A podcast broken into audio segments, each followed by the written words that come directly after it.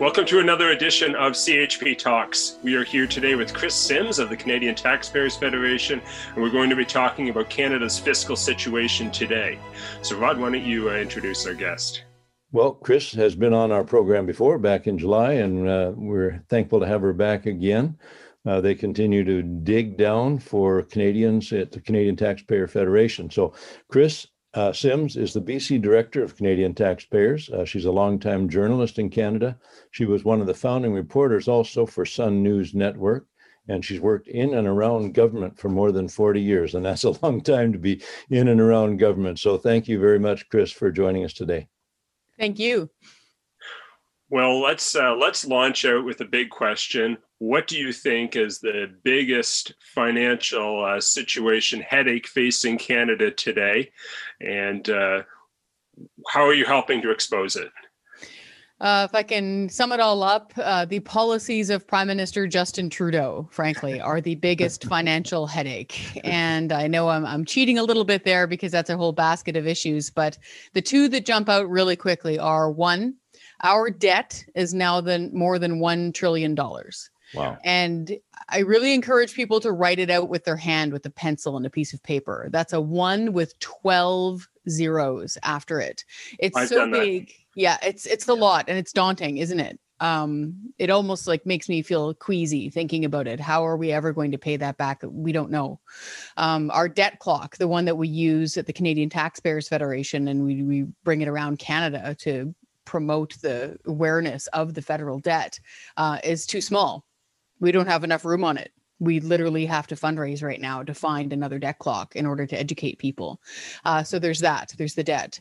And then there is the absolute about face, I'll even call it a betrayal of the carbon tax hike. Uh, Prime Minister Justin Trudeau, uh, before the last election, said that he had no intention of hiking the carbon tax up past $50 per ton. So did his current environment minister at the time, repeatedly to camera. And now uh, they've announced that they're going to be jacking it up, I think more than, I think it's four or five fold. Wow. So by the time they're done, to give you an example, within the next decade, it's going to cost you close to $40 extra to fill up just a minivan. That's just in the carbon tax. That's not in other taxes. And that's also not obviously with the cost of fuel. So that is a gigantic hit to everybody. We use oil and gas every single day in our life. It's, it's a, the lifeblood of our economy. It keeps us warm. It gets us to and from school. It grows our food in many cases. It dries our crops as far as the farmers go. Um, increasing the cost of something that essential is just going to be very very difficult for canadian families to manage so those two big things jump out the federal debt and the carbon tax Yeah. So in terms of the carbon tax, um, that's going to be on yeah people driving minivans and that. But where it hits um, farmers and truck drivers, do they get a break on diesel? no they've announced no such thing. And Mhm. we've also not yet heard maybe they'll come up with it uh, these smart wizards in ottawa. But as of right now we haven't heard about any carve outs for farmers for example using natural natural gas to dry their grain and their product. Uh, a lot of people don't realize this but agriculture and farmers they use natural gas to dry the product. I have personally seen bills of tens of thousands of dollars for these producers across the prairies uh, just for the carbon tax. And that's at today's prices we, we can't even fathom what's going to happen within the next nine years. And as we all know here on the panel, nine years goes by very fast. And we have also not heard about any carve out at all for, for truckers, as you point out with diesel, and diesel is carbon taxed. I'll also remind people that since natural gas is carbon taxed, propane comes from natural gas. So all of those home heating fuels that we use uh, are all going to cost much, much more. Wow. So all of that will also come back and hit people, regular people like I mean anyone listening who goes to the grocery store. Uh, your produce gets there in a truck and it's grown somewhere using these uh, these fuels, right? Exactly. If you eat and stay warm and use stuff, life is going to get more expensive for you. Yeah. Wow. So, is there anything so far that you've seen in the last while with, you know, there's a lot of scary stats being thrown around. Is there anything that's sort of been overblown that you think um, probably is, is being overhyped on the financial side um, with regards to Canada's uh, future, at least the next few steps? Well, I wish I could say yes, but unfortunately, no. Uh, our debt situation is bad. It's really, really bad. And on top of that, we don't have any indicator that anybody's pulling the emergency brake on the train here. Mm. Uh, before all of this happened, before the rainy day of COVID 19 hit our shores, we should have been making hay while the sun was shining. We should have been approving our pipelines. We should have been using our natural resources. We should have been gathering those royalties. We should have been taking those income taxes from those very high paying jobs that people have in the energy sector. We should have been putting it away for a rainy day, but they weren't. They were spending it eh, faster than they could even make it. They were printing it faster and borrowing it faster as fast as they possibly could. And then we were hit with a financial crisis. So we were caught as as most vulnerable as we could be for no good reason. They had no justification to be spending money like they were. And now we're unfortunately seeing no indication that they're pulling in the brakes. Just to give you an example, just today, they announced, I think it was something close to $30 million. This was Minister Catherine McKenna helped make this announcement $30 million for pop up bike lanes and poetry I'm serious. Like they just made this announcement now. They're literally borrowing that money at interest with costs. And now our kids and grandkids are going to be paying for this government poetry and pop up bike lanes. It's madness. Meanwhile, pipelines and petroleum that might have been uh, contributing to the national wealth, national economy, and and people who were depending on those things for jobs have been hit not only by this government's uh, policies, but by the policies down south where the Keystone was canceled. So, uh, at, at, the same time, we're we're adding nearly a billion dollars uh, a day to our national debt when we're mm-hmm. cutting off the ability to uh, repay that money. So, where do you see that going? No, we're good right now, unless they reverse course. And we always hold up hope. Uh, hold out hope. Uh, people can have a change of heart. They can have a change of mind. Uh, there can be a new advisor that comes in. They can have that moment where they, you know, hit rock bottom, so to speak, and they realize it, and they discover that they actually do need to be more fiscally prudent or prudent at all, we should say, not more. Um, so all of this needs to change. They need to do exactly the opposite of what they are doing right now. They need to stop strangling our pipelines. They need to start encouraging employment in natural resources using private money. We need to stress here before uh, before Kinder Morgan walked away from the Trans Mountain Pipeline, the one that goes out from Edmonton to Burnaby that they're twinning. They were they were pushing money into people's pockets. They were privately employing people. It wasn't costing taxpayers money. In mm-hmm. fact, once it was done, and even during the construction, they would have been making money off of those hardworking men and women who are out there twinning it from their income taxes. And then once it was done, they would have been making money off the royalties.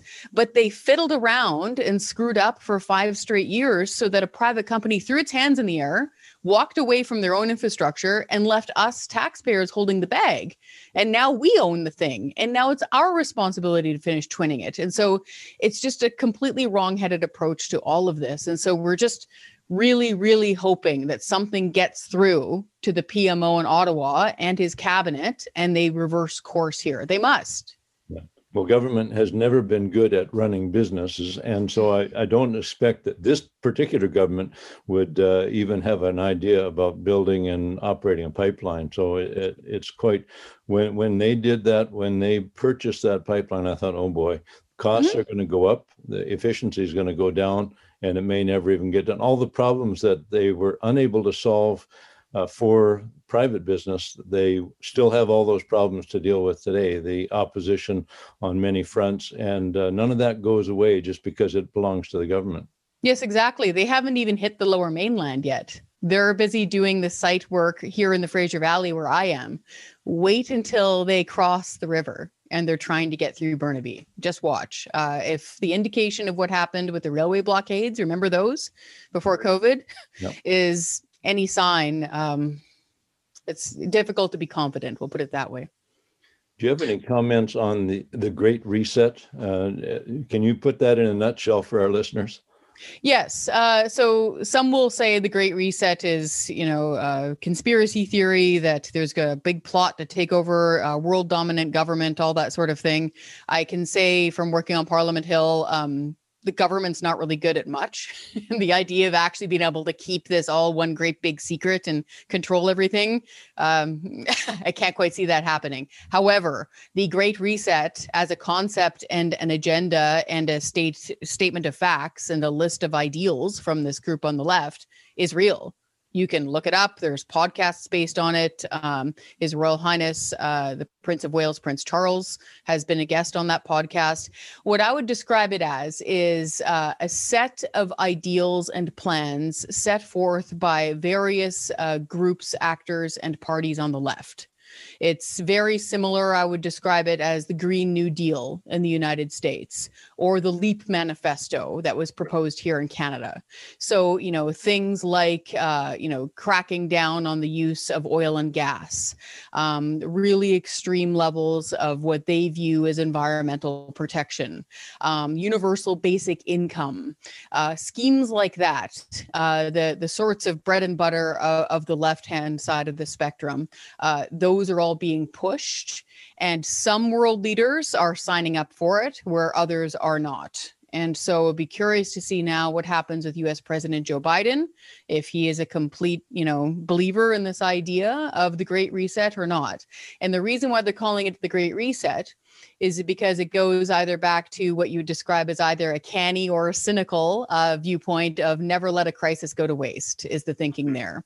And right now with everything that's happened economically speaking because of the covid-19 pandemic and the mess it's caused they see this as an opportunity to rebuild the world and the economy in their own ideal. Um, our issue at the canadian taxpayers federation is that again government isn't very good at doing things period. Like they can't even quite figure out how to pay their employees properly they still haven't figured out the software program problems with Phoenix. The wow. idea of them somehow controlling our means of production and food and how we're paid just makes you shudder. And so that is to us what the what the Great Reset is. It is actually like a set set group of goals and ideals that some people sign on to and others don't. Definitely something to keep an eye on. And it's something that they were generally talking about before um, the opportunity came, and I and it seems to be that they're they're um, using, as you say, the, the the crisis as an opportunity to accelerate and maybe even, uh, or at least accelerate their goals. Yes, exactly. You can rush into a vacuum, right? Both policy wise, when people are, you know, really in tough straits. A lot of people have lost their jobs. A lot of people have had their salaries slashed over the last year. They don't know if their industries are ever going to come back. I can't, I, have got a friend of mine in Brooks in Alberta. She was before COVID running a hotel, she was a manager there. And her husband waited for months and months and months as an energy worker to get on with Keystone.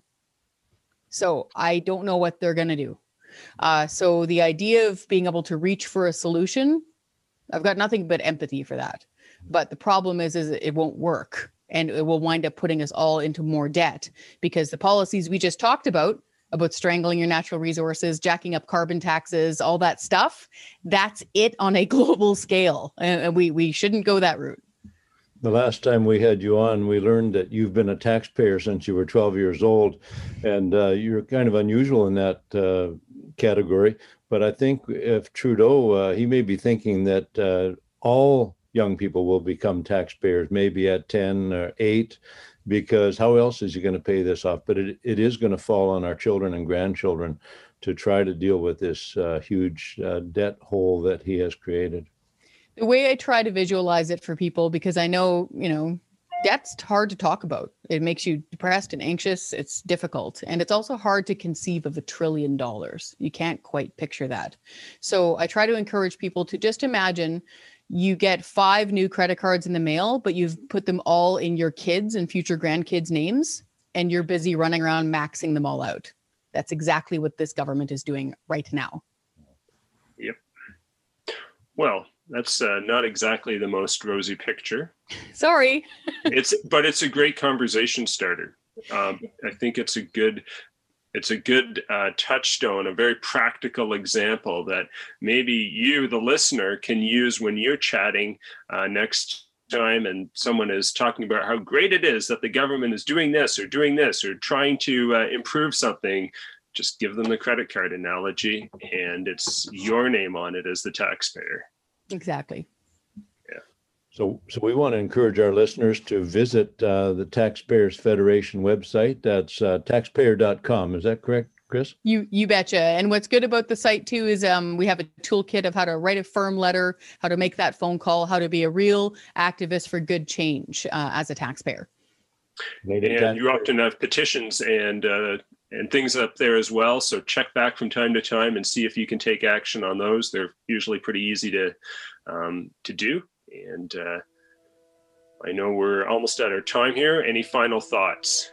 Um, I just want to encourage people, um, no matter who you vote for, uh, we all need accountability.